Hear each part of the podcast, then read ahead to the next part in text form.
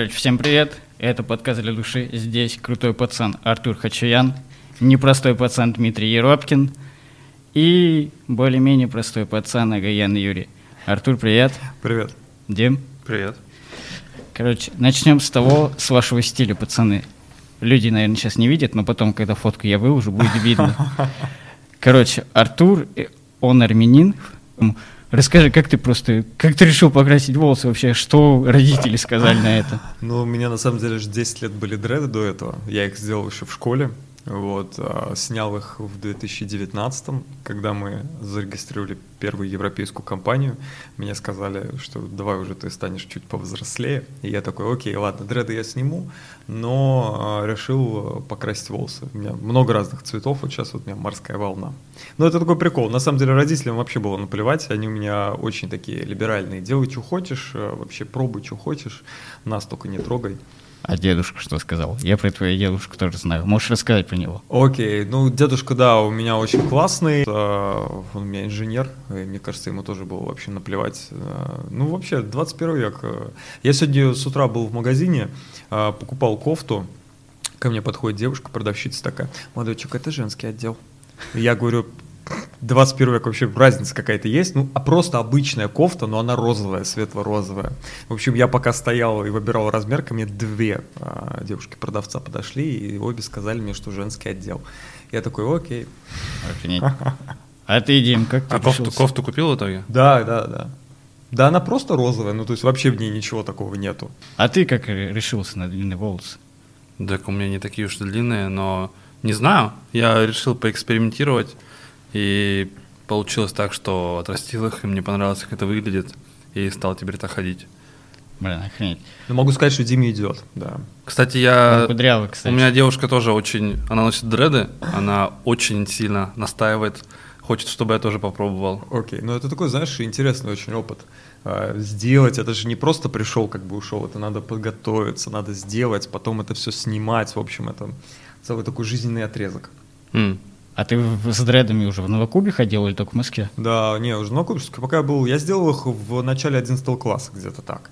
То есть единственные вопросы были от директора школы, ну то есть она немного вот, да. задавала, но нужно понимать, что с 10 класса где-то я выполнял функции системного администратора в школе. Вот, я настраивал сеть, э, я был админом всего интернета, бухгалтерии и так далее, поэтому до меня особо там не докопался. А вот. как, как ты... Э, говори, говори, говори. Вот в тот момент я понял, как бы в чьих руках власть. Блин, а как ты к этому пришел? Как ты вообще попал? Слушай, у меня была очень классная учительница информатики, за что я ей безумно благодарен, потому что она, ну, честно говоря, она была не супер специалистом в своей области. Как ее зовут? Э, ее звали Галина Георгиевна. Вот. Она была как бы не супер специалистом именно в программировании, в разработке. Ну, она обычный учитель, можно сказать, практически Короче, сельской да. э, школы. Вот. Э, но за что я ей безумно благодарен, она не препятствовала никакой деятельности, она не вставляла палки в колеса, она сказала, хочешь ехать, едь, хочешь делать, делай. Вот. Ну и как бы вот как-то так. Вот такие учителя, если были бы во всех школах, просто выпускники были бы лучшими. Просто по поводу стиля, если вернемся, то однажды я пришел знаете, э, где-то в 2009 были модные такие серые спортивные штаны, именно серые-серые. Uh-huh. Вот. И у меня, я так как из деревни, там 6 тысяч человек населения, я их на, надел, надел, не одел, а надел, надел, пришел в школу, и когда я спускался со второго этажа на первый, я был в классе, по-моему, в восьмом или седьмом, учительница меня остановила просто и, и начала допрашивать, что это такое на тебе, ты почему в пижаме пришел? Ну, школьная форма — это я считаю... Ну, это пережитки, не, мне кажется, да, прошлого. Мне в этом плане повезло. Такой. У меня единственные были ругань в школе была из-за второй обуви. То есть вот я до сих пор, у меня катастрофическая нелюбовь к любому виду спорта, потому что тебе нужно переодеваться. Ты куда-то приходишь, вот это одна одежда, другая, этот пакет. Я из-за этого не ходил на физкультуру. В общем, одно время зимой, где-то, наверное, пару месяцев я ходил в школу в тапочках в домашних. Ну, я рядом жил, просто буквально через и дом. Зимой? Да, да, ну потому что мне сказали, без второй обуви мы тебя пускать не будем. А таскать с собой ботинки, это было так ужасно. Я, короче, брал тапочки и просто приходил, прям, прям шел в них э, в школу и все. Это было смешно. Слушайте, ну насчет формы я не знаю. А, я сам не любил форму очень многое время, долго. Но в девятом, десятом, одиннадцатом классе а, мне купили костюм а, с пиджаком, с туфлями, с туфлями. И а, у нас в школе, наверное, 3-4 человека были, которые ходили в пиджаках и, в общем, по форме. И мне очень нравилось себя чувствовать каким-то более ну, Мод, видишь, модным. Ну, ну, то есть тебе как бы нравится. Мне на самом деле просто вот костюм идет, но я когда одеваю, надеваю, я не знаю, как правильно, застегиваю верхнюю пуговицу, я, мне прям очень некомфортно в рубашке, и вот в пиджаке я прям чувствую, что вот мне, на меня давит что-то, и я прям вот даже не знаю, что. Так, костюм всем армянам идет, если что. Кстати, по поводу формы, если вернуться, то до 10 класса я просто ненавидел ни костюмы, ни туфли, ни, ни все прочее. Я приходил в школу, я приходил в джинсах и в худи, меня учитель разворачивал, сказал, иди переодевайся, в рубашке должен прийти. Я просто рубашку надевал под худи и приходил. И когда они опять до меня доматывались, я просто воротник доставал, сказал, я в рубашке, все, отвалите от меня. Но потом после 10 класса что-то поменялось, вот, и ушла вот эта челка, знаете, как у модников деревенских, okay, да, да. да. И появился вот более-менее нормальный стиль. Но на самом деле идея формы, мне кажется, это прикольно. По крайней мере, я вот сейчас смотрю всякую фантастику, и мне кажется, я вот даже задумывался найти дизайнера и сделать какую-нибудь корпоративную форму. Мне кажется, было прикольно. Приходит клиент, а вы все как на космическом корабле такие. Но мне кажется, форма объединяет людей, и когда вот вы в школе а, все в одинаковой форме, в красивой. Это mm-hmm. самое главное, потому okay. что, мне кажется, многие дети не любят носить форму, потому что она некрасивая. Если в одинаковой, то да. Если в одинаковой очень красивой, я думаю, они получают удовольствие от этого и чувствуют какую-то сближенность друг с другом, okay. еди- единство. И поэтому, если рассматривать с этого плана форму, то я считаю, от нее есть плюсы. Э, кстати, как думаешь, как ваша форма будет выглядеть в компании? Не знаю, я бы вот сделал бы что-нибудь вот в стиле Стартрека такое вот. А, но, не очень, но не очень обтягивающее. Блин, думаешь, удобно было бы? Не знаю, но я хочу на этот эксперимент через, может, пару лет решиться. Погоди, кажется, а у руководителя она бы отличалась чем-то там? Ну да, там, знаешь, по, цвет, знаешь, по цветам вот да, это да, сделать, да, как да. бы руководство, там, системные администраторы, бухгалтеры, чтобы все ходили да. такие, а, зеленые, юристы, как бы, не будем к ним подходить. Блин, это, короче, еще чуть про школу. А, ты был сисадмином, ходил уже в дредах. А со сверстниками какие у тебя отношения были?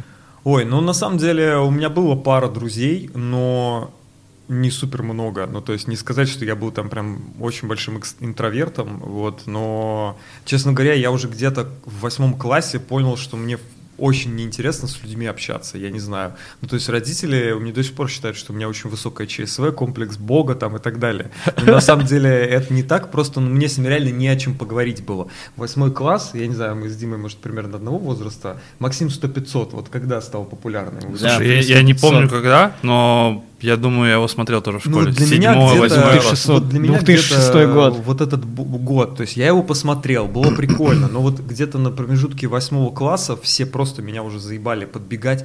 Ты видел новое видео с бабкой? Я думаю, такой, ребят, вы заебали меня просто этим, ну вот вообще уже все, ну то есть вот как-то так. И в этот момент я понял, что интересы немножко другие. Ну, вот. ты продолжал общаться со сверстниками да, продолжал... или постарше, с пацанами? Не, не, мне было хорошо, я продолжал общаться, мы там какие-то делали вот эти вот мероприятия, мне очень нравилась вот эта вот э, сельская, студенческая, школьная самодеятельность, все вот эти вот... Это э, то. Э, да, да, да, ну то есть вот эти все штуки. Я, кстати, даже в компании, когда я работал в Апостоле, мы 2-3 года подряд, Новый год, мы делали вот тоже такую самодеятельность, там сценки какие-то разыгрывали. Мне кажется, это черта именно вот э, детей из провинции. Сами придумали эти? Да, да, да. А, Не, мы просто КВН смотрели и просто... Э, что по предметам в школе? Какие нравились, какие не нравились вам? Ой, ну я, естественно, любил, да, технические предметы. У меня были пятерки по математике, физике, химии. У меня были очень сложные отношения с учительницей русского языка и литературы, которая была нашим классным руководителем, и она просто презирала а, наш класс, потому что у нас был физмат уклон. Ну, как бы там нас разделили на две группы. Красава. Да, это было очень, ну, очень стрёмно, на мой взгляд. Ну, то есть она понимала, что ее предмет нам вообще нафиг не нужный, вот. И я лично тоже вот разосрался по поводу лица. Во-первых, да, из-за этого у меня полное а, отсутствие интереса к классической литературе. Я не могу читать, не я могу знаю. читать э, художественную литературу. Случилось это после сочинения про Базарова, когда мне поставили два, а, потому что я написал, что Базаров положительный персонаж. Э, вот. А она сказала, что в методичке Горано написано не так. Ну, в общем... Блин, это тоже так, такое идиот. А, я на самом деле тоже любил такие технические предметы, математику, информатику я не любил, мне неинтересно, неинтересны были вот эти единичные, а, двоичные системы исчисления. У нас там все в Counter-Strike в основном играли. Вот, мне это не особо интересно было, но при этом мне очень нравилась математика. А, с учителем русского языка у меня были такие странные отношения, потому что я прочитал всю литературу, которая мне интересна была, не всю, и а, ходил на уроки, я на них занимался своими делами, которые меня интересовали. И они не относились к литературе. Ну, поэтому, по, поэтому по, по литературе у меня были такие оценки ближе к тройке. Но при этом я очень хорошо знал русский язык и всегда по нему пятерку имел. И моя учительница говорила, что а, я не могу тебе поставить два по литературе, хотя хочется, потому что по-русскому у тебя пять. Вот. А в итоге оказалось, что на выпуске у меня одна тройка была по литературе. И учительница сама подходила ко мне и говорила, вот, Дима, а что же ты мне не сказал? Я бы не стала тебе аттестат портить. Ну, то есть у меня была такая история, то есть, да, мне хотели поставить два э, за год э, по литературе, и она мне сказала, если ты мне не расскажешь стихотворение, я тебе ставлю два, и мы тебя выпускаем из школы со справкой. Но я на тот момент уже знал, что это просто невозможно, что ну, нет такого варианта, что моя школа выпускает меня со справкой, им урезают финансирование, им придется отчитываться. Ну, то есть я был прошарен в этой юридической стороне и просто просто как бы взял ее на понт, потому что я понимал, что этого не произойдет. В результате мне там 4 нарисовали э, в аттестате. Ну, то есть, как бы. Я просто вот такие две вещи в жизни были. Значит, э, у меня мама музыкант, вот, и она, когда училась в школе, это было еще в Советском Союзе, у них был так. средний балл аттестата, и ей э, очень трудно давалась математика, геометрия, э, вот, и она, соответственно, на экзамене ей просто поставили четверки, потому что а, что ты будешь делать? Она говорит, я в консерваторию поступила. Говорит, все понятно, мы тебе пишем четверки. Считаю, что на самом деле сейчас, конечно, ну, ну ладно, обсуждать систему образования это вообще глупо. Не-не, мы можем ее обсудить, потому ну, что в ней такие колоссальные проблемы, ну, я это считаю. Да. Вот, вот для меня главная проблема это то, что м, большинство людей у нас не умеют учить инженеров. Ну, то есть вот даже не высшие технические, э, не высшее техническое заведение, есть дети, которые рождаются с врожденным инженерным мышлением. Я не знаю, как это объяснить, но вот которые не играют в игрушки, а разламывают их для того, чтобы понять, что у них там внутри. Да. И вот я реально несколько лет у своей учительницы спрашивал, почему жиши пишется через «и». Она мне говорит, запомни и иди дальше. Я говорю, я не могу запомнить, вы можете мне объяснить? Она говорит, нет, это правило. Я говорю, ну, ну, в общем, короче, у меня... Такая же ситуация это... была, почему на ноль делить нельзя? Почему? Объясните мне, почему? Я докапывался, потом я понял, то, что просто учителя сами не знают на этот да, ответ. конечно, конечно. И что тебе ответить, то, что я не знаю, я же учитель, я не На самом деле, спустя несколько лет уже, наверное, 5 или 7, мне один профессор из МГУ попытался объяснить, почему действительно ЖИШИ пишется через И. Там реально есть какое-то сложное объяснение вот этих вот перемещений букв между там, э, значит, славянами, там вот этим всем. Как бы совсем не моя область науки, но объяснение есть. А почему делить на ноль тоже объяснили Ну, потому что ноль это ничего. Ну, да. то есть, как бы, вообще в компьютере есть там целых три э, варианта. Него, вот. вот. На самом деле очень повезло с родителями, потому что когда преподаватели звонили домой, мама говорила, чё, в школу прийти? Сами идите. Нет, да, сами разбирайтесь. Ну, то есть она у меня такая была, как бы. Вот, э, ну, то есть я, мне кажется, буду таким же родителем, я буду, отдам ребенку какую-нибудь частную школу, буду говорить, что, и да я вам плачу деньги, как бы разбирайтесь сами. Учите сами его. Нет, понятное дело. Просто очень странно. Э, так, так, так, так. Стыдные вещи мы поговорили. Что у нас? Вот школа закончилась, начальные классы. Драки были в школе у кого? Драки, кстати, в школе это полная хрень. На словах можно сейчас все решать. Нет, на самом деле у меня вообще такого не было. Блин, никто не докапывался? Нет. Просто у нас в школе э, однажды пацан пришел, что-то прическа у него была какая-то не такая, выделялся, и одежда просто до него тут же докопались. Не, ну такое, конечно, было. Я на самом деле очень круто обзывался. Вот, прям. У меня да. еще со школы, короче, умение всем придумывать обидные прозвища, которые очень сильно за этим человеком закрепляются. Короче, ты востренный язык. Это, кстати, я, кстати, тут похожий фигня. У меня до сих пор, знаешь, есть такая смешная история. У мамы есть подруга. Ну, то есть я был как-то маленький, мы были на даче, и она, э, значит, такая девочки, значит, маминому жену советую, идите, я вам покажу, у меня тут папиллома, значит. И я подбегаю, я такой, тетя Лен, тетя Лен, мне покажите, где папиллома. Мне было просто интересно. Она мне такая говорит, Артурчик, она на таком месте, где типа мальчикам смотреть нельзя. И я такой, окей, ну в общем, что вы думаете? С тех пор ее уже 15 лет все подруги называют папиллома. Она с этого очень сильно бесится. Бля. Она тебе припоминает это? Э, Нет, как бы мы не общаемся, но вот как бы из-за этого я с тех пор просто ее стал так называть. Кстати, а со школы, со школы или с города с кем-то общаетесь? А, На самом деле из моего класса человек 10 переехало в Москву. Это Вот. И вот- Но мы особо вот, ну то есть вот пару человек и все. Честно говоря, с остальными мы просто разошлись, потому что у всех сейчас дети, жены, а, мужья, у кого-то даже три ребенка, у кого-то два ребенка. Ну то есть э, я боюсь, что мы просто из разных миров с ними. Блин, это полная хрень. Дима, ты общаешься с кем-то со школы? Ну, я общаюсь только близко, наверное, со своим одноклассником. А, И вот с Юрой бывает общаемся мы. И с еще одним парнем. А так больше ни с кем не поддерживаю контакты, потому что, не знаю, какие-то у нас... У нас в школе были слишком разные интересы у всех. И когда мы разъехались по разным городам, некоторые даже в Москву приехали, но, не знаю, мне кажется, люди нашли себе более подходящих друзей. И... Ну вот, да. Москва, вам- Москва вам нравится? Мне да. Я обожаю просто. Я не понимаю. Я уехал в Тамбов на два дня. Там настолько медленный ритм просто. Мы из Тамбова, из Тамбовской области. Настолько медленный ритм, что я такой, блин, я так не могу. А кроме Москвы, кстати, где вам Мне нравится? нравится, вот мне нравятся три города, между которыми перемещаюсь, это а, Барселона, Нью-Йорк, Москва. Вот, все. Ну, то есть, мне нравится Барса за ее вообще открытость, э, за еду. Опять же, я бы в Ереване бы кушал бы постоянно, но. Ты много раз там? А, да. Вот, я прям вообще я большой любитель покушать тоже. Ну, то есть, вот я в Москве люблю вот осень, весну, вот как-то так. Зимой я, конечно, отсюда стараюсь уезжать. Зимой щас, все видишь, отсюда почему-то валят. Коронапокалипсис. Барселона вторая страна, не российская, в которой я был, после Финляндии. Город?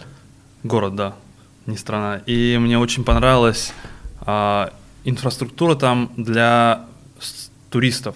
То, что там везде есть самокаты, мне кажется, в Москве такого нету. Ты их можешь в любой момент взять через приложение и покататься. В общем, я всю Барселону объездил на самокате. Окей, прикольно. Но у нас сейчас э, вот этот год и половина предыдущего, все эти самокатные сервисы, они прям как сумасшедшие. Кстати, да, в этом году, в этом, этим летом я тоже заметил, что их очень много стало. Они сильно развиты. Намного сейчас. больше, чем два года У назад. меня просто очень много знакомых занимались этим пару лет, и они не могли нашли, найти инвесторов. И в результате, когда пару лет назад запустился первый э, вот, этот вот самокатный сервис, все остальные как сумасшедшие ломанули сейчас. У ВТБ есть свой, там, у Сбера и так далее. Да, то же самое с каршерингом было. Мгм. Да, да, да, да, да. Все Да. ждали, как бы кто первый будет. Да, да. Все думали, то, что, блин, нахрена никто не будет брать, а Ну потом вот я сейчас бам, там, я на велике приехал, очень прикольно. на ВТБшном, как Мгм. обычно. Да, да, да. Да. Я прямой эфир, когда твои смотрю, я такой, ну все, будет что-то интересное. Я вообще, кстати, удивляюсь, как ты гоняешь на велике и в прямом эфире сидишь. Как ты за дорогой следишь? Ну я, у меня хорошо, боковое зрение хорошее. А, ну это нормально. Про первую работу давайте, пацаны, поболтаем. У тебя все понятно, Артур? Ты в школе сразу устроился? Ты стал... А, кстати, как, как ты устроился? Сам или кто-то помог? Ну, я как бы формально там эти э, задачи выполнял просто, то есть мне за это, конечно, никто не платил, вот, а, ну, не считая там оценками и всякими там едой и так далее. Ну это понятно, это плюшки Вот. уже Первое, работы. первая моя официальная вообще заработанные деньги, это было 350 рублей за переустановленную винду, вот, а, даже не помню, когда это произошло. На что ты их потратил? Ну, на еду, на какие-то конфеты, даже не знаю. В Москве я, э, когда приехал в 2010 году в универ поступать, я буквально, мне в универе сразу нам на первом э, дне сказали, что даже не пытайтесь первые два года устроиться на работу. Напомни, напомни, в какой ты универ Вот, поступил? э, Очень в МИФИ, крутой. Вот, который сейчас называется Национальный исследовательский ядерный университет. А, На тот момент у меня были достаточно высокие баллы по ЕГЭ, меня зазывали в кучу вузов, вот, и они такие, да, приезжай, мы тут вообще все будет, чувак, все, тебе будет, и программы, и Это преподаватели. обычно байка. Да, да, да. В результате, как говорится, обломались ручки у кастрюли. Ну, в общем, нам сказали, что нельзя работать до второго курса. В результате я где-то через две недели нашел работу, потому что понял, что мне, во-первых, повезло с, моим, с моей учительницей по математике, которая практически запихнула в нас весь первый курс университета. И нам вот легко в МИФИ было тем, кто учились в, значит, э, вот нас, пять человек из нашей сельской школы, Ну, и всем, кто физмате. учились в лицее при МИФИ. Вот им было на первом курсе достаточно легко с а, мат-анализом. Ну, в общем, короче, я устроился в маленькую веб-студию верстальщиком на полставки за 12 тысяч рублей. Вот это моя первая работа в Москве была. Ну и нормально, ты же успевал с учебой. Я все успевал, да, вообще никаких, я вообще не понял, как можно не успевать этого. А, то есть, что там, какая-то с- большая сложность. то я тоже не понимаю, когда люди говорят... Я еще успевал третьекурсникам, с которыми я жил в общаге, чертежи помогать делать. Ой. Дима, у тебя что было за первую работу? А, я работал официантом, а, и это было в Санкт-Петербурге. Я учился в... Сколько, сколько тебе было лет тогда? По-моему, мне было 19 тогда или 18, я уже не помню сколько точно. Ну, да. Вот, и я учился в военном университете, и там такая сложная система была, что нам нельзя никуда было уходить оттуда. Ну Мы- да, там так просто не поработаешь. Вот, и мы с другом в тайне уходили, а, иногда по ночам, иногда днем, когда никто не видит, и подрабатывали. Но это продлилось недолго, около, я думаю, двух, ну максимум трех месяцев. И мне как-то это все надоело, надоело бегать куда-то. И я уволился, и второй курс доучился уже спокойно. И потом уже я устроился, я учился на стоматолога, учил, устроился ассистентом. Тоже поработал какое-то время, а потом меня числили, и там уже долгая история. Понятно. Короче, И Мне просто очень нравилось в моем вузе у преподавателей, у большинства нормальных преподавателей своих как бы серьезных предметов был очень крутой подход. Значит, э, если вы э, готовы сдать экзамен, приходите на экзамен, сдавайте, можете не ходить. Ну, то есть там не- они не были такими, знаешь, э, обиженными лекторами, на чьи лекции не ходят, а они потом мстят студентам за прогулы. Ну, то есть вот э, в этом плане мне повезло. Ну, кроме, конечно, преподавателей ненужных предметов, типа философии, там, культурологии. кстати, философия, ты говорил, что сейчас тебе она уже пригождается в некоторых Ну, вопросах. философия, да, но в универе я, конечно, отрицал а, необходимость Но это, гуманитарных мне кажется, предметов. из-за того, что преподавали они так ее. Ну, может быть. э, Как правило, это час в неделю, там одна пара, точнее, в неделю, и всем вообще наплевать, что ты там Да, делаешь. пренебрегают. Кстати, вот этот подход, то, что приходите, сдавайте, если верить легенде, то Илон Маск так учился, он просто приходил на сессию, сдавал все, Мгм. и дальше PayPal там дорабатывал и прочие свои Не, я был просто в Стэнфорде несколько раз.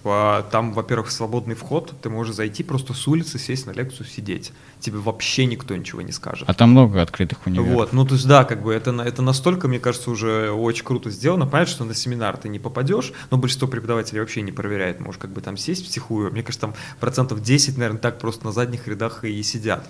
Просто я когда начал свои отношения с вышкой, когда мы делали магистратуру, я говорю, ребята, а можно мы будем курс это выкладывать? Они такие, нет, вы что, это наша интеллектуальная собственность. Я такой, окей. Вот это, это жадность, это вообще... Я говорю, вы понимаете, что через год эти знания, они уже никому не нужны будут? Да, а просто... Если кто-то посмотрит из, абиту- из абитуриентов, какие лекции проходят, ну, у вас, наоборот, больше студентов будет. Я не понимаю, к чему эта жадность просто. Ну, такие вот они странные ребятки. Это такой бред. По, кстати, по, первой, по поводу первой работы, я первые деньги заработал, э, я играл в футбол за мужиков, вот. Э, единственный мелкий пиздюк в команде. Я бегал, мне заплатили 100 рублей, и я помню, я пошел постригся на эти деньги. Вот. А в Москве я когда приехал, кстати, вот я сторонник твоей идеи, то, что ты приезжаешь, и есть люди, которые приезжают и просто сидят и ждут, пока им родители пришлют денег. Мгм. Я просто не мог понять, как это так. Вы приехали, у вас все есть для того, вы в Москве тем более. Вы можете пойти поработать. И я устроился, по-моему, а, я был проверяющий, я билеты проверял и в гардеробе работал. Вот. Мне платили что-то 100 рублей час, но я был так рад этим деньгам просто. Прикольно. Да. В времена у папы была очень, ну и когда я поехал в Москву, у него был очень большой комплекс по поводу моей армянской фамилии. Он постоянно переживал, что у меня в жизни какие-то будут проблемы из-за армянской фамилии. Насколько я знаю, он в Болгарии э, Да, он провел родился в Болгарии. Вот. А, не знаю, есть ли в Болгарии какие-то проблемы с армянскими фамилиями, но у меня в жизни ни разу не было вообще ничего. Даже, я бы сказал, а, очень много крупных сделок были заключены исключительно из-за того, Из-за что у меня- армянской фамилии. Да, из-за того, что у меня Она политически верная помогает. фамилия. Да. Она помогает. Мне, кстати, она в универе помогла сдать один зачет, когда у нас было введение в профессию, в энергетику, и просто преподаватель такой, так, Гаян, ты откуда? Я ему говорю, что я приехал из Польши в 11 лет. Он говорит, а почему у тебя фамилия армянская? Я говорю, ну я так-то армянин. Он говорит, ну все, понятно, сын всех народов, давайте просто так Ну, то поставлю. есть это круто, иди». что просто у них, э, у них, у нас, ну, очень такой, знаешь, ты получаешь кредит доверия по умолчанию. Да, да, да. Особенно у тех, кто переехал. Я просто очень много общаюсь с, с лос-анджелесскими армянами. То есть ты вот тебя просто знакомят в какой-то тусовке, и ты просто фамилию говоришь, и все. Ты получаешь кредит доверия по умолчанию. И это, конечно, очень круто. У тебя просто список контактов увеличивается сразу. Кстати, в LA дофига армян? Да, да там, мне кажется, Я не пол, был там просто. пол севера точно. Ну а чем они там занимаются? Говорят, что несколько миллионов, ну то есть там даже Да в Америке, побольше, потому наверное, что в Америке и в России самое большое население. Ну, большинство работает в кинобизнесе, но очень много в IT-тусовке. Ну, то есть вот, ну, знаешь, такое IT около около креативное IT, то есть Они э, не музыкальная индустрия, вот звукозаписывающая и все прочее, но именно с точки зрения IT. Блин. Я что-то просто на твои волосы сейчас засмотрелся. А Ага. ты цвет волос как подбираешь? А, ну, просто я такой смотрю фоточки обычно у своего мастера-колориста, такой, да, кого она еще покрасила. Это она придумывает эти цвета. А, вот, я просто выбираю фотку какую-то и все. Блин, покрась в охренеть. такой. Были у кого-то какие-то слабости, пацаны? Ну, там, допустим, выступать на публике. э, или еще что из слабости, я даже не знаю, знакомиться с кем-то. Не было у вас такого? Ну, ты понятно, Артур, ты уже открытый. Дима, ты? Не знаю, я не припомню ничего такого. А, кстати, соблазны были? Просто когда ты переезжаешь, во-первых, э, люди, студенты, которые переезжают в Москву учиться, и там у себя дома они были просто в тисках родителей, за ними следили. Э, часто случается такое, что они, переезжая в Москву, просто во все тяжкие пускаются. Не было, нет у вас таких знакомых? Ой, знакомые, у меня полно таких знакомых, да. Вот, поэтому, короче, обращаюсь к родителям, просто не следите так строго за своими детьми, они хорошие. Ну, кстати, на самом деле, я вот не хотел бы совершить статистическую ошибку выжившего, как бы анализировать только свое окружение. Но у меня как бы в жизни вот все, за кем следили, очень прям вот напряженно, они в итоге как бы пошли под откос. Да, да, да, это А, просто Ну, то есть, да, конечно, да, моя выборка это не, не все, но вот у меня был в общаге жил один мой знакомый, который в итоге он а, с 21 этажа выпрыгнул. Вот. Но это очень такая популярная история для технических вузов. Да, да. Вот. И на него просто, я знаю, что на него все давили. А, родители, что типа не закончишь вуз, ты вообще никем не будешь, там полы мыть, умрешь от голода. Думаю, господи. Я вот это не понимаю, почему люди вот так ломают человека? Вы вообще что ли с ума сошли? Слушай, это называется эффект музыкальной школы. А, ну, то есть, вот, значит, а, если ты ходил в музыкальную школу, ну, там процентов 90 детей ее ненавидят. И Да. ее отдали туда. Почему? Потому что у родителей какие-то нереализованные собственные были идеи, мечты или еще что-то. Они решили это Через на ребенка, да, я знаю вот это ужасно ситуации. просто. Просто это такой бред. Особенно, когда ты говоришь ему, что делать. Он не думает своей башкой и просто думает, ну, вы за него думаете, и он просто ни в кого превращается. Да, да, да. То есть я просто когда ходил, я помню, у меня там в группе было несколько человек, которые просто ненавидели это сольфеджио. И, и каждый раз я их спрашивал, нахрена вы ходите сюда? Просто, ну скажи ты родителям, не хочу. Нет, меня мама там заставила расширять кругозор. Думаю, ёб твою мать, такие люди еще существуют. Да, это просто, ну, я думаю, это просто люди из советского воспитания. так не знаю, делали. меня никогда не особо не заставляли ничем заниматься. А единственное, у меня родители до сих пор, не родители, а бабушка с дедушкой, они до сих пор, когда я приезжаю к ним в гости, спрашивают у меня, не созрел ли я, чтобы продолжить обучение в университете. А, окей, я думал детей. А я, про- я думал про свадьбу вообще. Ну да, да, я тоже Может, стоит тебе вернуться, доучиться все-таки? Каждый раз, я каждый раз говорю, что нет, каждый раз один и тот же вопрос. Это вот единственный момент. При этом меня особо никогда не заставляли. ничего не было такого, чтобы насильно куда-то вели. Но у меня родители тоже скептически относились к моему выходу из университета. Вот, а, наверное, первые пару лет. Вот. Потом, когда они поняли, что Когда вы видели результат, да, да, да, да, да, что спокойнее. особо ничего не меняется в жизни, Да. как бы и все. На самом деле вот эта корочка... К сожалению, вот я Сейчас. очень, я очень не люблю отвечать на вопрос, а, о чем вы сожалеете в жизни, потому что считаю, что это Это самое следующий вопрос. Ну окей, да, это просто самое бесполезное чувство в жизни жалеть о чем-то, потому что ты уже изменить никак не можешь. И я реально жалею, что я поступал в университет. Я, про... я понимаю, что сейчас для меня это был удобный повод переехать в Москву, и, возможно, просто так я в Москву бы не переехал бы в, то время, когда я только закончил школу. И, естественно, тут вопрос армии был и всех Ну вот вот этих да, вот ты выиграл время. вещей, да. Но в итоге я очень жалею, что я вообще просто потратил на это. Я вспоминаю а, вот это вот страшное. Я был очень эмоционально стабильным ребенком, и для меня ЕГЭ прошло практически без а, каких-то эмоциональных волнений. потрясений. Вот. Но все равно я себя ощущал не очень приятно. Представляешь, как себя чувствуют девочки, идущие на красный диплом, которым родители говорят, да, все, сдавай там свое, не знаю, Для девчонок это особенно стресс учеба. Им всегда говорят. Я помню, вот Дима хорошо русский язык знает, а я вот выписал себе в паспорт литературные примеры для сочинения по русскому языку и скатывал. Ну, у нас со скатыванием чуть попроще было, когда Да. мы сдавали. У нас да, как-то так получилось, что вот эта рамка металлическая, она не работала. Сейчас Вот. результаты ЕГЭ аннулируют тебя. И, и стоял охранник с палочкой с этой. Он, она тоже не работала. И он чисто так проверял всех. Всех там, я не знаю у кого, но у меня был телефон. Вот. И спокойненько все проходили, поэтому а, с ЕГЭ у нас особых потрясений ни у кого не было. Но это тоже один из вот больших таких пережитков о том, что человек должен все запомнить. У, вот у разработчиков есть такая поговорка, что программист не обязан все знать, программист обязан во всем разобраться. Вот, и, ну, то есть вот один из плюсов МИФИ, большинство преподавателей говорили, что вы на, на экзамене можете пользоваться чем угодно. Телефон берите, учебник берите, компьютер берите, что хотите делайте. Если вы не в курсе, как вообще, что происходит и как решать, вы не решите, даже если у вас вот просто будет. И в этом плане мне очень нравился подход. То есть ты даже если спишешь, тебя за два дополнительных вопроса тут же за 5 секунд выведут на чистую воду, что ты у кого-то там списал. А так по факту, ты же потом, когда пойдешь работать, у тебя все будет.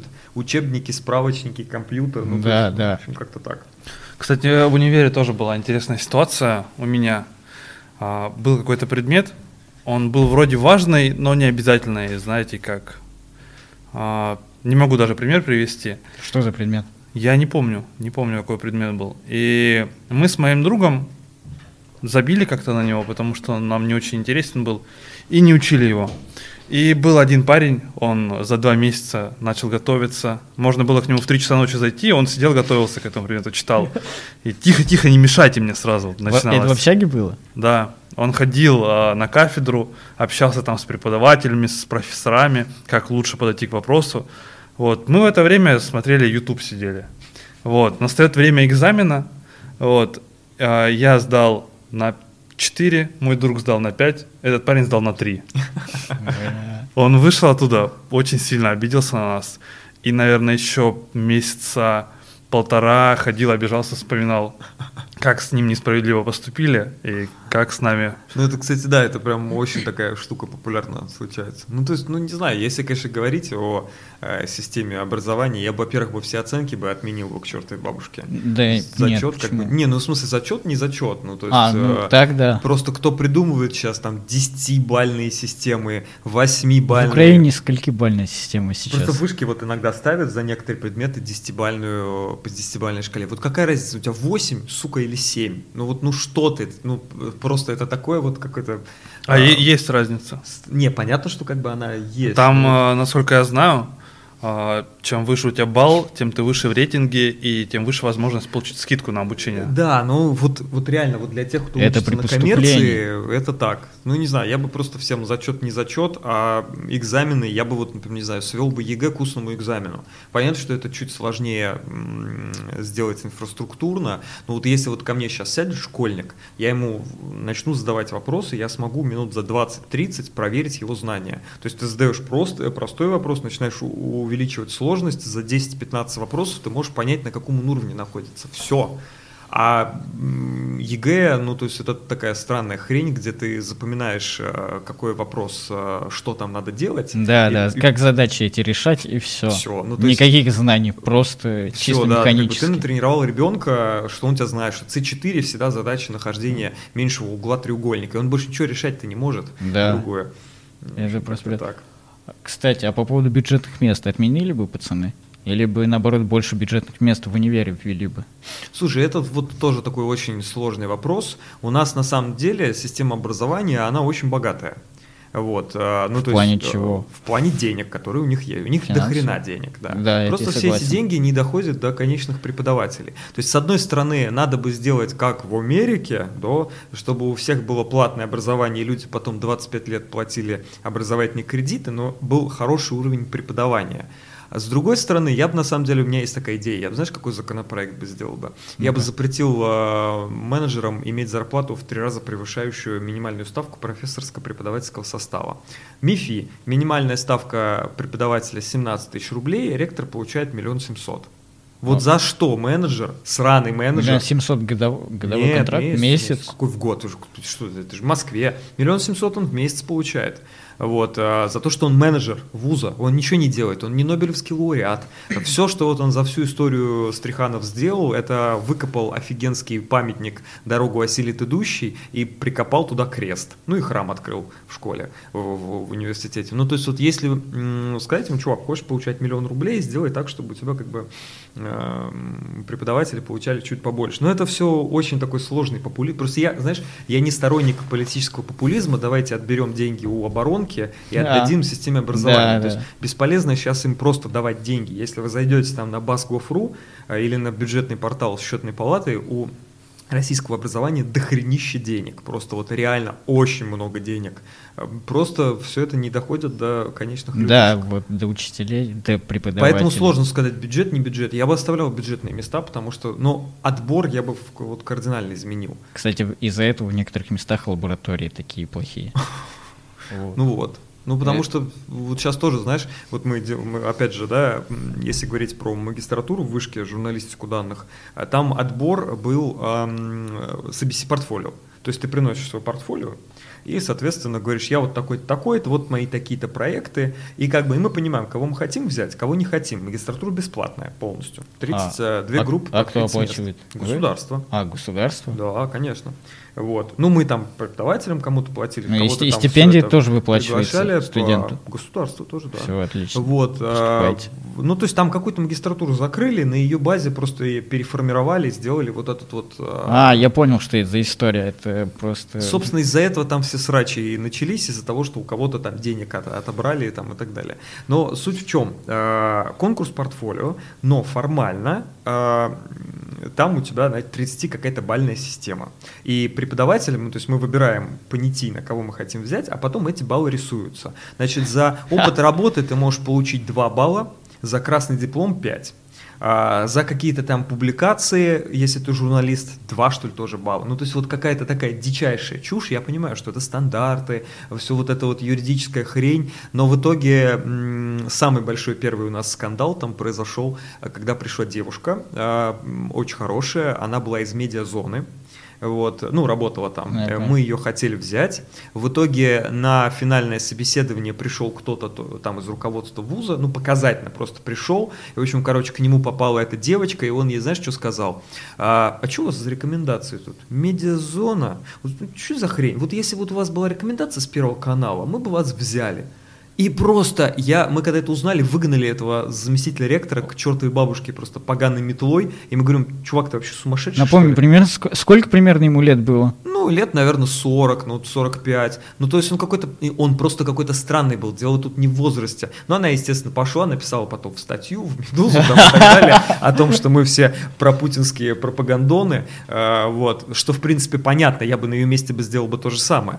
Вот, это было так тупо, как бы. Недавно там тоже Егор Жуков его взяли в магистратуру, потом отчислили через полтора часа. Неизвестно. Я, кстати, ставлю на то, что его, конечно, не за оппозиционность В этом году? отчислили. Да, прям недавно была большая история. Его потом еще избили. Ну, избили недавно, это вот, и вот до избиения его взяли в магистратуру и отчислили. Охренеть. Честно говоря, я ставлю просто на то, что там э, какое-то распиздяйство было.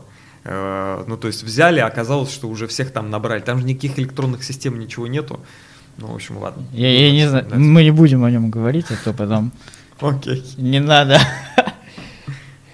А когда, кстати, пацаны, вы переезжали в Москву, в большие города, у вас был какой-то человек, на кого вы хотели равняться, или кто-то, кто помогал вам? Ну, допустим, я когда переехал в Москву, вот, и я просто остался сам с собой наедине, я такой, блин, я в большом городе, мне нужно деньги зарабатывать, мне нужно учиться и все такое прочее. Короче, все это давило, и я не знал, что делать. Я просто включал музыку Левана Горозию сейчас. Тогда он Элваном был. Вот. И это мне просто очень помогало. Я как-то перезагружался и сразу начал э, делать что-то. Не просто ныть, думать об этом, а начал что-то делать. У вас был такой человек? Ну, или кто-то, кто вдохновлял вас? У вас не было, да, такого? Не, ну может был... Нет, люди, конечно, которые вдохновляли, были. Мой, наверное, самый любимый был такой был советский конструктор Яковлев. Я в детстве читал, а это моя самая любимая книжка, его автобиография, сделанная в виде рассказов, где он рассказывает про свою жизнь, как он там, короче, боролся с чиновниками для того, чтобы создавать новые самолеты. Ну, то есть вот как-то так. Но- Похоже на Королева. вот, а, ну да, да, Королев просто был в другой части, как бы он Да, а, ракетами занимался. Яковлев занимался истребителями в основном. Ну, потом про гражданской авиации. Ну, в общем, вот как-то так. А, наверное, человек, на которого можно было бы равняться. Почему, собственно, я начал работать с государством? Потому что мне казалось, что а, помогать стране это как-то очень круто и так далее. Вот как говорили до этого про форму чувства единения там и так далее. Да, нет, есть такое. Ну, блин. Кстати, Артур, мне вот хочется спросить у тебя. а, обычно, ну вот сейчас, в данное время у нас у всех, я могу сказать, у большинства людей айфоны сейчас, яблочная система. Почему у тебя Android? А. У меня на самом деле есть iPhone, там классная камера, я на него собачек фоткаю. Android у меня а, тут немножко модифицированная прошивка. Вот, так что я немножко стараюсь не палиться. Но на самом деле я верю в безопасность айфонов а, на, на том уровне, который достаточно а, среднестатистическому рядовому пользователю, вот, чтобы там никакие злые корпорации не крали данных. У меня просто здесь есть несколько приложений, которых нет на айфоне, вот, и плюс это телефон, который не жалко, ну, то есть я на велике сейчас приехал, поэтому М. вот такая вот штука. Блин, это, кстати, круто. А если вернуться, пацаны, к учебе, именно к универу, как вы, давайте пофантазируем, как вы думаете, как бы сложилась ваша жизнь, если бы вы его закончили именно? Как бы она себя сложила? Вы бы работали куда где-нибудь в бюджетной организации? Ну, Не ну давай, давай ты. Но, скорее всего, я поехал бы а, в какую-нибудь на Камчатку и работал бы там помощником врача а, в военной части. Почему Камчатка? Отправили бы туда просто? Ну, просто у меня большинство однокурсников моих, а, два попали в Питер, два попали в Москву, один в Ростов, насколько мне известно, и все остальные на Камчатке, в Рязани, где-то еще, в общем, в каких-то отдаленных регионах. Блин, это круто. Не знаю. Скорее всего, я вот закончил, и я работаю на государственном учреждении. Вот. Но пока я подумал, я работал год, и я такой, блин, нет, это не то, что я хочу.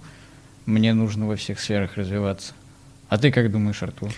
Слушай, ну а, я вообще, когда был еще в школе, а, у меня был такой большой, как сказать, а, разговор на тему того, а, значит, чем я хочу заниматься. Я вообще думал, что я буду заниматься физикой. Вот, в итоге я переключился на, на, На информатику только прям вот практически в момент выпуска из школы. И как бы я собирался серьезно идти на ускорителе работать в каком-нибудь Дубне. Вот, а, но в процессе я понял, что а, короче, я не смогу самореализоваться. Ну, то есть мне будет хотеться что-то делать, государство мне не даст на это денег, и, в общем, а, в процессе еще изучения и общения с какими-то там знакомыми инженерами а, я понял, что вообще все не так все прекрасно. То есть, но из-за как бы из-за окружения а, вот бабушек и дедушек, которые являлись потомственными, скажем так, инженерами и так далее, конечно, я считал, что круто работать в каком-то НИИ государственном вот, э, что-то там создавать Серьезно? и так далее. Ну, был такой, да. Ну, не сейчас, конечно, создает, но не в таких объемах, как раньше. Ну, в основном уже как бы практически никто ничего э, нового не создает. Нормального, да, не делает. Ну, то есть, как бы, да, в итоге, наверное, я бы либо в каком-нибудь ускорителе, на ускорителе был, и... либо, не знаю, в Ростехе в каком-нибудь херню бы занимался бы. Блин. И занимались бы только работой, или бы параллельно еще что-то, какие-то проекты вели? Я бы, я бы точно, я даже сейчас несколько просто проектов одним каким-то делом заниматься, блин, это, конечно, круто, потому что ты концентрируешься на нем, но это ты сильно можешь выгореть. Из ну, не быстро. знаю, я бы предпочел заниматься тем, чем мне интересно заниматься. То есть, если бы мне было интересно лечить людей, я бы лечил людей. А, мне, не знаю, когда я учился в университете, не особо уже была интересна вся эта медицина, и я занимался уже какими-то своими делами, которые отличались от медицинских. Поэтому я думаю, всегда занимался бы тем, что мне интересно. Блин. Кстати, а вот люди сейчас, которые будут поступать, вернее, не кстати, а просто, которые будут поступать, Артур, с, чем, с чего им начать? Э, на программиста, которые сейчас поступают. Сейчас это очень модная профессия, почему-то стала. Слушай, ну тут на самом деле э, это такая сложная, сложный процесс. Подготовиться как бы можно, можно подготовить ребенка, можно ему дать математику какую-то хорошую, да, а, отправить потом на какие-то курсы. Вопрос просто в том, что ему это должно быть очень интересно, а вот как понять, насколько ребенку это интересно или нет, не проучившись 10 лет, а потом как бы осознать, что ты на самом деле не хочешь работать с программистом, а я, кстати, много таких людей знаю, которые пришли в профессию исключительно потому, что это круто, деньги и так далее. Потому в итоге, что они на Дурова насмотрелись. Ну, типа того, да. В итоге которого ты не любишь. Это очень быстро надоело, и поэтому я бы сказал бы, что ребенку нужно куда-нибудь отвести, отведите к какому-нибудь знакомому программисту, а пусть они там пообщаются, пообщаются. Ну, то есть если человеку станет интересно, то да. А вообще надо у детей развивать аналитическое мышление. Я считаю, что аналитическое мышление полезно и в принципе просто повседневным людям. Да, это очень круто. А почему, Артур, ты Дурова не любишь? Я не то, что Дурова не люблю, а просто у него такая, мне очень нравится его крутая пиар-стратегия, да, но вопрос просто в том, что э, я не люблю лицемерию и двойные стандарты, то есть он такой как бы конь, э, борющийся за приватность, но в итоге через месяц, э, вот это, через месяц после начала срача с э, Роскомнадзором они втихую изменили политику конфиденциальности приложения. И как бы как выдавали раньше всем данные, так и выдают всем данные, но в итоге все почему-то считают, что как бы э, кто-то тут борется за приватность пользователей. То есть, в принципе, с точки зрения бизнеса это очень круто. Я бы на его месте бы точно так же бы сделал бы. Я бы, может, даже пришел бы, заплатил бы Роскомнадзору. Говорю, можете на меня как бы там в суд подать, а я с вами буду судить. То есть, это реально крутая стратегия. Но с точки зрения а, именно специалиста, ну, мне это вот не нравится. Потому что, а, помнишь, вот это вот, значит, с чего все началось? Вот это вот а, письмо ФСБ, и на котором лежат ключи. Вот. Это что же ерунда? ФСБ не просила никогда от Дурова э, ключи от всех пользователей, всех страны. Она просила э, шесть э, записей о шестерых потенциальных питерских террористах. В результате СМИ сначала, я не знаю, кто это конкретно, Дуров, СМИ и так далее, раздули это все, что значит служба безопасности хочет доступ к ключам во всей стране. Потом он начал всем объяснять, что на самом-то деле в Телеграме вообще никаких ключей нет, и вы, в общем, мало компетентное быдло. Они, конечно, малокомпетентное быдло в большинстве своем, вот, но и ключей действительно нет, но только в секретных чатах. И никто не упускает тот момент, что э, люди не пользуются секретными чатами, обычно пользуются обычными. Или, например, Дуров очень любит говорить, да у нас open source, вон код, смотрите, но код только клиентской части, а не серверной части. И как бы, ну то есть вот я к чему. А, но это, знаешь, это такое, как сказать, как это, это эпоха постправды. Ну то есть люди не смотрят на факты, люди смотрят на эмоции. Им нравится Дуров, потому что он борется против российского государства, что в принципе как бы круто и правильно. Но по сути дела дела мы меняем а, одну контору на другую. Как говорят специалисты по информационной безопасности, уровень абстракции, он не изменился. То есть ты сначала отдавал одному данные, теперь отдаешь другому. И если ты не используешь секретные чаты, в которых действительно э, сквозное шифрование, то вот как-то так. Дуров еще знаете, чем нравится? Тем, что он стильный чувак. Ну да, он классный, как бы и, и пресс у него там есть. Да. Я завидую, конечно, тоже такой хочу. Вот, э, ну, в общем, как-то так. Но лучше равняйтесь на Цукерберга. не, вот, вот кто мне не нравится, так это Цукерберг вообще. Я его презираю, просто ненавижу. Думаешь, он двуличный?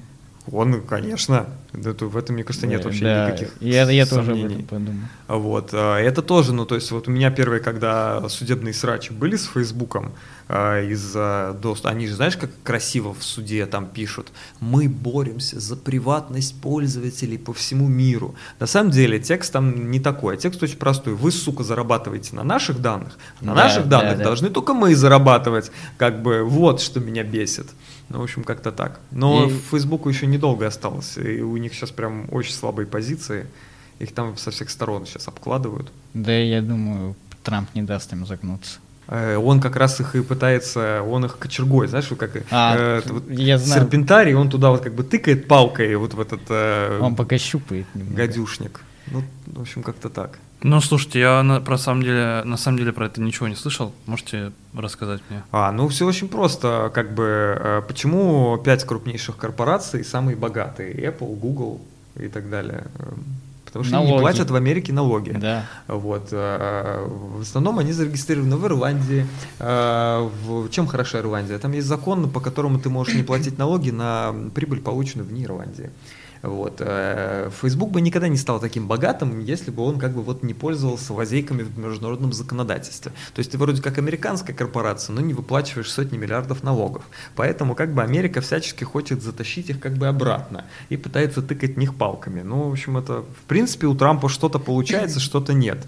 А, но он там, мне кажется, уже у него кукуха поехала окончательно, потому что, я не знаю, следишь ты за историей с ТикТоком, да, да. Вот. Они же под э, эгидой того, что они тоже борются за права приватности американцев, они ТикТоку выставили, ну, это такой достаточно беспрецедентный акт. Он, значит, сначала отменил, вообще с чего начался ТикТок несколько лет назад, это был э, купленная американской компанией Musical.ly. Да. Трамп задним числом отменил эту сделку, что чего вообще никогда не происходило, потому что частная собственность в Америке это один из как бы столпов. Американцы которых... бунтовать начали. Да, да, да. То есть он отменил задним числом эту сделку и сказал ТикТоку, вы, короче, хотите на Америке работать, продайте часть кому-нибудь.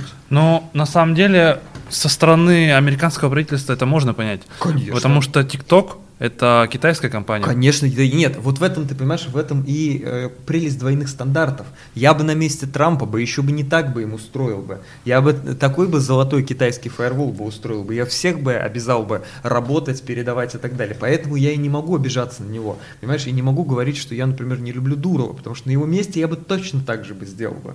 Но с позиции обывателя, вот как бы, э, или, например, с позиции владельца ТикТока, да хрена лысого какой-то старый пень со странной прической будет отменять задним числом какую-то там мою сделку. Вот поэтому как бы я очень э, сложно отношусь к вопросам политики. В России, думаете, удивились бы такому, что кто-то, что, допустим, Владимир Владимирович Путин отменил? Я не думаю, что в России бы так сделали. Нет, в России бы просто кому-нибудь подкинули наркотики бы. Э, ну, устранили бы, грубо говоря. Да, да, да. То есть публично бы подобной выходки, мне кажется, бы не было. Не допустили бы такого. Блин. А, кстати, Дуров, именно Павел, он же не он создатель ВКонтакте, а брат его. Ну да. Вот. Но это, слушай, это, это- просто ошибка, я не знаю. почему. Это, это, слушай, это классика, как, например, по, когда вышел последний фильм про Стива Джобса, сколько все кукарекали, что А. почему он там только менеджер, Да, почему там так это показано в фильме, так, потому что так это и было, как бы, ну, то есть вот, э, это, конечно, все очень сложно, ты знаешь, я вот, например, безумно презираю Рогозина, да, я безумно Да, презираю да. Роскосмос и всю вот эту вот э, свору говноедов, но при этом я не э, в, как сказать, я не в обществе свидетелей Илона Маска, да, потому что как бы я понимаю, что он классный чувак, он все очень круто делает, вот, но многие считают, что он свои ракеты сам изобрел, что он ночью сидит их как бы и чертит, то есть не- все упускают момент, что он купил готовые разработки НАСА, в том числе, кстати, у Роскосмоса, что он взял крутых специалистов из НАСА и так далее. По сути дела, это те же американские ракеты, которые просто перешли в частную компанию за большие деньги. Когда начинаешь человеку это объяснять, ой, ну все, ты, наверное, и за Путина голосовал, иди отсюда. Да. Блин, кстати, смешно то, что люди то же самое думают про Теслу, то, что это Илон Маск ее создал. Да, На да, самом деле он просто купил. Э, Во-первых, да. Во-вторых, э, многие считают, что электро, о, что он вообще в принципе изобрел электроавтомобили. О том, что, например, э, асинхронный электродвигатель, благодаря которому сейчас стали возможны электроавтомобили, был изобретен там еще 35 лет назад. И что сейчас э, электроавтомобили появились не потому, что их кто-то изобрел, а потому что двигатели стали меньше, появились композитные материалы, редкоземельные металлы, появились э, высокоэнергоэффективные аккумуляторы и так далее. Ну, то есть это просто, по сути дела, ну, мир стал к этому готов. И еще это стало модным. Ну, естественно, да-да-да. Мода движет всем. Я вообще не понимаю, как тренды управляют людьми, но это факт. Блин, это факт. Кстати, то, чем ты занимаешься, расскажешь примерно, чтобы люди поняли? Потому что я, если расскажу, то это будет так просто запутанно. Давай лучше ты. Ну, по сути дела, в общих чертах, а, ну, понятно, что мы занимаемся модным искусственным интеллектом, на самом деле, тоже которого не- нет. И здесь такой же подход, как в электроавтомобилях, да, эта математика была придумана 25 лет назад. Сейчас из-за развития интернета и социальных сетей данных стало очень много, и те алгоритмы, которые были придуманы 15 лет назад или там 25, они сейчас начали приносить коммерческую эффективность. Да, пишу. Они сейчас стали приносить коммерческую эффективность, и, собственно, поэтому появился такой бум всех вот этих вот сервисов, использующих нейронки и так далее. По сути дела, мы а, занимаемся алгоритмами, которые прогнозируют человеческое поведение. Ну, то есть, вот если так в общих чертах рассказать. То есть мы собираем кучу данных из открытых источников и пытаемся строить на основании этих данных прогнозы, которые потом продаем государствам, ритейлу, маркетингу и всем-всем-всем, кто пытаются манипулировать нашим восприятием. Короче, из- это то есть из-за тебя у меня появляется ВКонтакте, в Инстаграме реклама. Ну, типа того, да. Вот. ну, Знаете, бы- кого винить? Или кого благодарить наоборот? Ну просто раньше все привыкли, что реклама это ты хочешь купить шторы, ты гуглишь «хочу купить шторы», и потом еще две недели получаешь рекламу. Это как бы вот прошлый подход.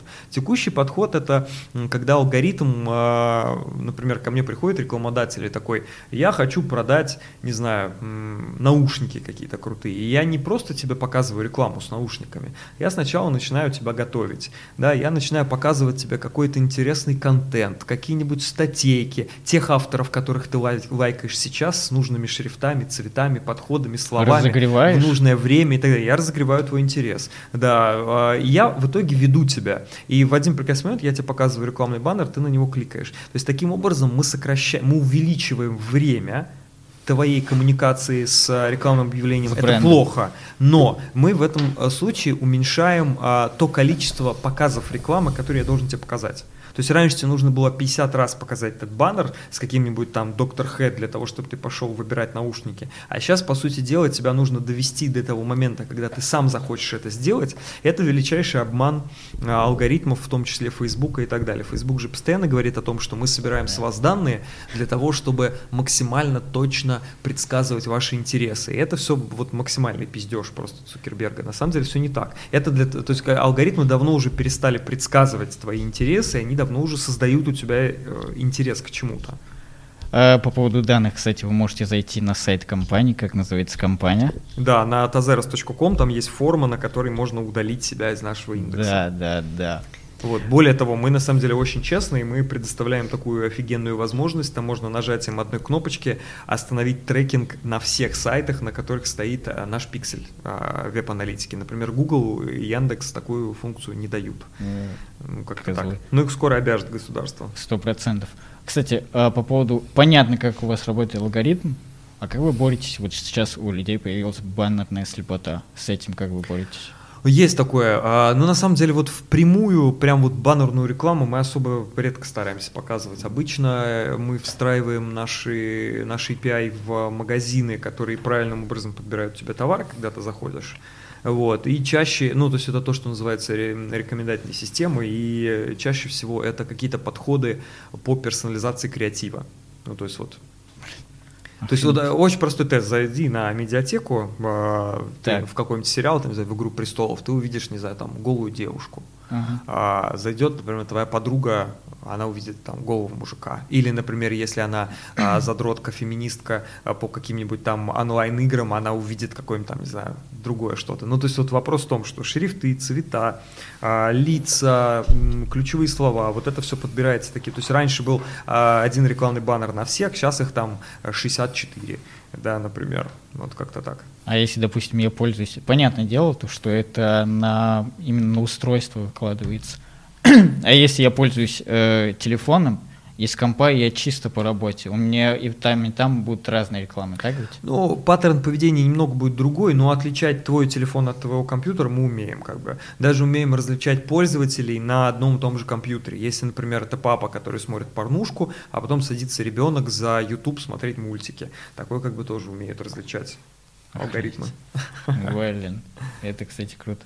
А вот люди, которые этим всем занимаются, и в том числе программированием в других сферах, что думаешь, через 10-15 лет это будет актуальным? Или будет как с экономистами в 90-х? Слушай, я думаю, что это будет актуально, но э, хайп немножечко спадет. То есть есть смысл, конечно, сейчас учиться на специалиста по анализу данных и осваивать эту профессию, но рынок сейчас уже перенасыщен специалистами.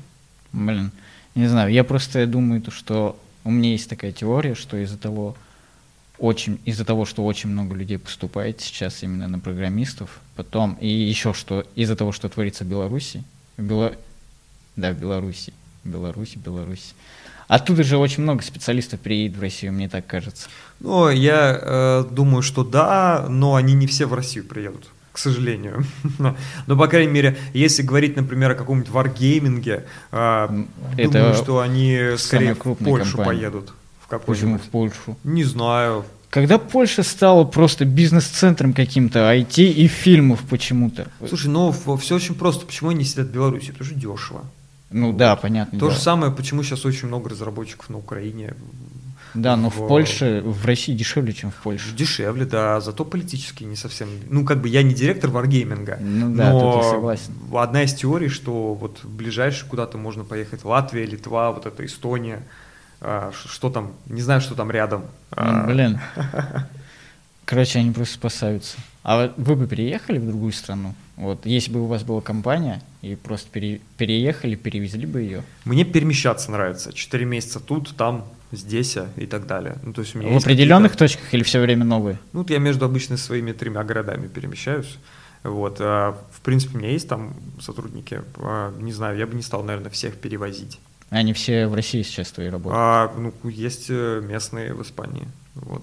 Кстати, по поводу работы, есть интересное, я просто статью интересную читал. Ты же в рекламном агентстве работал, Апостол? Да. Чье это рекламное агентство? Тиночки Канделаки, да. Короче, я пришел к тому, что просто э, совсем с чем связан Тина Канделаки, с любыми проектами. Все похерилось. Если вы оттуда уходите, вы становитесь мега успешными. Евгений Савин, Артур Хачарян – Юрий Дудь. Все они стали известными, когда только ушли из проектов, связанных с стеной. На самом деле в этом есть э, очень, э, очень простое объяснение. Какое? Апостол была очень большой и на самом деле в свое время очень крутой компанией, но у нее была одна проблема – это менеджмент. А, как бы руководство а, думало, что оно делает все, на самом деле оно не делало ни хрена. И людям приходилось выполнять все. Ну, то есть, как бы там год шел за три. А, за два с половиной-три года, сколько я там проработал, я успел все поделать. То есть от э, задачи рядового разработчика до наема команды, до выполнения функции финансового директора, до генерального... Я, короче, я все А как, там как ты сделал. попал туда? Вот, да просто по объявлению, грубо говоря. Ну, то есть, как бы просто с улицы я попал туда разработчиком, потом у меня там была команда, потом в итоге наш гендиректор уехал куда-то во время кризиса отдыхать, и я выполнял его функции. В общем, короче, я там реально успел такой курс молодого бойца пройти, что именно после этого, собственно, я такой, а команда, а давайте свалим как бы в новую компанию. Понятное дело. Кстати, вот ты не боялся функции гендиректора исполнять? А Как А, вообще не, этому ну мне всегда хотелось быть директором, это было так круто. Да, это, это несомненно А Потом круто, я понял, как? что это нифига не так. Ну, почему, почему, почему? Потому что круто быть э, владельцем компании, директор должен быть наемный. Ну, сейчас просто владельцы, гендиректоры почти Ну, почти везде, да. люди. Но в- в- если ты как бы потом будешь большой крупной компанией, э, поверь, короче, наемный директор это офигенно. Ты приходишь, уходишь, ты делаешь то, что тебе нравится, ты занимаешься интересными вещами, а всякой хренью, типа подписания документов, э, встречами с клиентами, там занимается гендиректор. Ну, в общем, это офигенно. Блин, это очень круто. А ты вот, когда тебя нас, когда назначили, короче, когда ты выполнил функцию гендиректора, как ты, как ты понял, что нужно делать, что не нужно? Не знаю, мне кажется, это все врожденное. Кор- Вот могу сказать, как бы мне повезло. просто? А, да, у меня, мне кажется, к этому был врожденный талант. То есть я не смотрел ни бизнес-тренеров, не читал Да, книжек. брат. Это уже полная хрень, как А, считаете? Слушай, я не могу сказать, что все бизнес-тренеры это полная хрень. Мне кажется, ну, то есть вот я считаю, что вот антикризисные менеджеры и антикризисные тренеры это вот ну, Это- более-менее такая нормальная а, вещь, потому что многие руководители, не сталкивающиеся долгое время с кризисом, они вообще не знают, как действовать. Да, есть такое. Вот. Ну а насчет, конечно, бизнес-тренеров в стиле, если вы хотите решить задачу, вам нужно поставить задачу, это, конечно, полная чушь. А кто из... Кто... Дима, ты как, кстати, относишься к бизнес-тренерам? Ну, слушай, мне кажется, а, бизнес-тренеры, по сути, они никакой информации не несут полезной, но благодаря бизнес-тренерам вот этим многие люди добились какого-то успеха, потому что в основном все эти бизнес-тренеры учат тому, что вам нужно действовать, что нужно двигаться вперед и что нужно пробовать что-то новое. И Морально лечат. Многим людям тяжело решиться на какие-то шаги, а когда они заплатили бизнес-тренеру, потратили свои деньги, А, им, уже хочется оправдать свои траты, и они начинают какие-то действия выполнять и достигают благодаря этому успеха. Ну, в общем, короче, если ты смотрел сериал «Миллиарды», Я смотрел вот, его. Вот Венди Роудс это то, что вот мне нравится. Блин. Вот, вот это то, что как бы вот мне, на мой взгляд должно работать. Блин. Э, У тебя есть такой? Нет, Человек но в я на самом деле думаю, что когда, а, Думаешь, это поможет? возможно, Ну, я думаю, сложно будет найти такого человека. точно не в России. Да, вот точно в не России точно Мне кажется, у русских менталитет э, у самих решать свои проблемы. Думаешь, это проблема с менталитетом? Ну не знаю, как бы, ну у меня нет знакомых, которые ходят к психотерапевту. Я хожу. Да? И что, как? Э, прикольно? Кстати, да, расскажи. Я не Ну, знал об этом. Слушай, да я думаю, П- мне- Подожди, я тебя перебил. К психотерапевту или к психологу? Это психотерапевту. А, рассказывай. Ну, с- мы с ним занимаемся уже продолжительное время. Я думаю, уже полгода примерно. Мгм. И я считаю, мне помогло это. Потому что в каких-то моментах я стал лучше понимать себя, стал прислушиваться к своим эмоциям, стал прислушиваться к эмоциям других людей. Мгм. И я думаю, в целом коммуникация лучше стала, потому что Прикольно. многие люди боятся обсуждать свои проблемы с другими людьми. Ой, ну потому, это да. потому что они думают, а вот про меня плохо подумают, а плохо скажут потом. А по сути же, если ты с человеком просто открыто поговоришь о интересующей тебя проблеме, он тебе Блин, выскажет. Кстати, не только поэтому. Еще бывает такое, что ты ему хочешь рассказать, но думаешь, блин, нахрена ему мои проблемы выслушивать? Это тоже как-то затормаживает этот процесс. Вот, ну и а, у нас у всех есть какие-то а, привычки с самого раннего детства. Возможно, они у кого-то отрицательные, а, и психотерапевт помогает разобраться в этом, понять, что не так и как, как почему это происходит. В общем, Кстати, вот это да, интересно. У меня есть пара таких травм моральных, я бы поразбирался бы. Ну, а почему не пойдешь? Ну, не знаю пока. Ну, то есть они незначительные. Я, например, не могу пить из коробок с соком. И не могу, знаешь, вот э, э, коробки с соком, э, маленькие вот эти пластиковые коробочки с соусами. А. Мне надо на в стакан просто налить. Я не могу именно А. из самой коробки поесть. Я не знаю, что это такое. Какой-то вот, в детстве, может, не знаю, таракан вывалился из коробки. Все, еще, Да, все, давайте. короче, еще просто два вопроса, которые мне, э, вопрос, вернее, который меня интересовал, он в другой теме. Когда я захожу в браузер и врубаю режим инкогнито, мои данные передаются тебе или нет? А, если ты Реклама. заходишь на сайт, на котором стоит наш трекер, то да, конечно. Инкогнито, по сути дела, это такой небольшой упрощенный режим для браузера, а, который а, не хранит куки, он меняет юзер-агенты, для, он как бы пытается сделать твой браузер не похожим на другой, но как минимум твой IP-адрес остается тот же самый, да, если ты не включаешь VPN. А в большинстве случаев браузеры борются с так называемыми фингерпринтами, с цифровым а, отпечатком браузера, алгоритм, который вот пытается его построить. М, Большинству браузеров удается, но это такая постоянная война. Ну, то Да. есть, как только выходит новая версия Chrome или Safari или Mozilla, мы тут же обновляем алгоритмы и так далее. По сути дела, проще просто, когда ты заходишь на сайт, когда тебя просят дать согласие на куки, э, дать, сказать нет. Ну, то есть, если это честный сайт, э, то это гораздо эффективнее, нежели режим инкогнито. Короче, если просто подтверждаешь э, то, что ты согласен, Да, да. То Да, ты можешь отказаться. Вот если ты откажешься, Ага. это действеннее, чем включение режима инкогнито. у, у вас на сайте есть такое? Есть. Оно я, я щас- заходил, отказался. Окей, сейчас много где э, такое есть после ввода GDPR. э, Большинство компаний, у которых есть хоть кто-то на Везде европейском рынке. практически такое есть. Да? А, кстати, по поводу подтверждения, вот, ты уже говорил об этом на другом подкасте, но мы это поговорим об этом здесь, может кто-то не видел. Когда заходишь на Pornhub, там просит авторизоваться через ВКонтакте. Мгм. Расскажи то, что после того, как ты жмешь «да», авторизоваться, это не сразу значит, что, блин, все твои друзья и все, кто знаком с тобой, никто не, никто не увидит, что ты смотришь на порнхабе Никто не увидит, да, даже само ВКонтакте не увидит.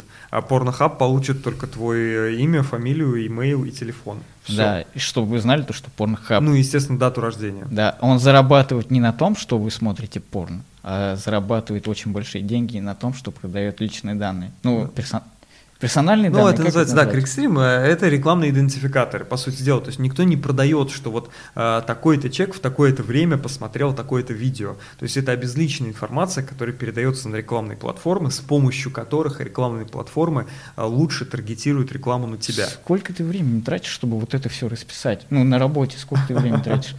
Блин, охренеть. Ну, Сколько? есть такое, да. Ну, не, не могу тебе в часах А, сказать. Ну, допустим, ладно. А есть такое, что перегораете, что неохота что-то делать?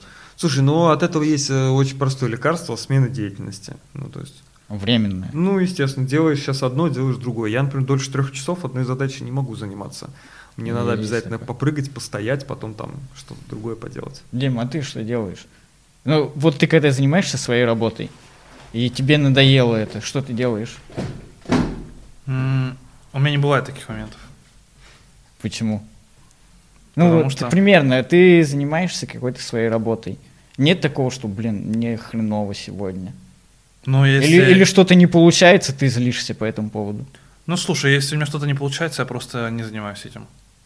Отклад- А- а- Откладываю на какое-то время. А, ну Отдыхаю, потом возвращаешься. отдыхаю, а потом возвращаюсь, да. И, а, но у меня нет такого, что мне может надоесть что-то. То есть, если э, мне надоело, я просто на какое-то время откладываю и потом возвращаюсь снова. А, Мне кажется, когда тебе нравится то, чем ты занимаешься, то ты больше будешь этому времени посвящать.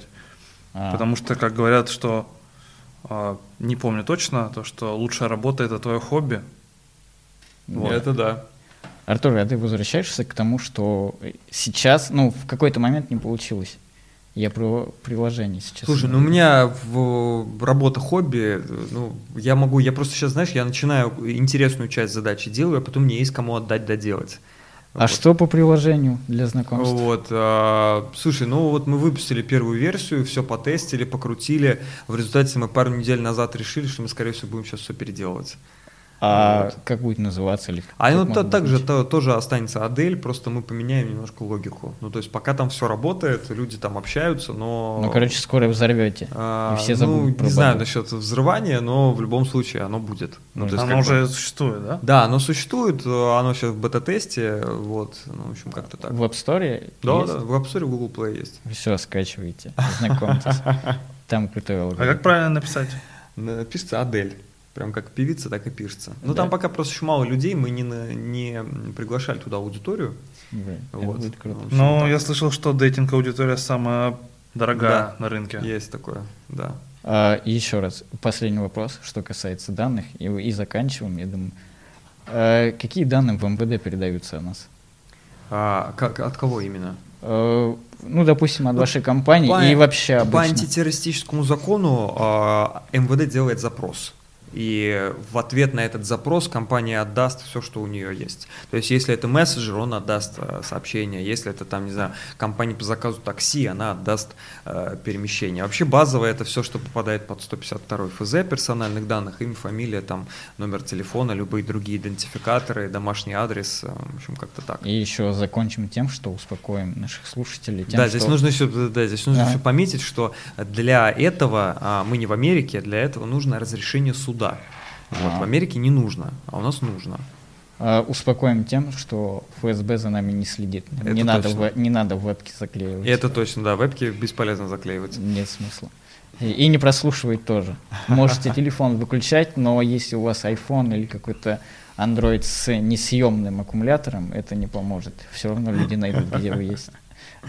Подтверди, так ведь? А, Ну, насчет как бы отправки в данных в выключенном а, состоянии не знаю, вот, но... Я про местоположение. А, ну, современные сим-карты второго поколения, да, они продолжают отправлять идентификаторы Да. вместе с EMSI. Это, правда, сложный процесс, но как бы есть такое, да. Ладно, все. Это был подкаст для души. Здесь был Артур Хачуян. Спасибо.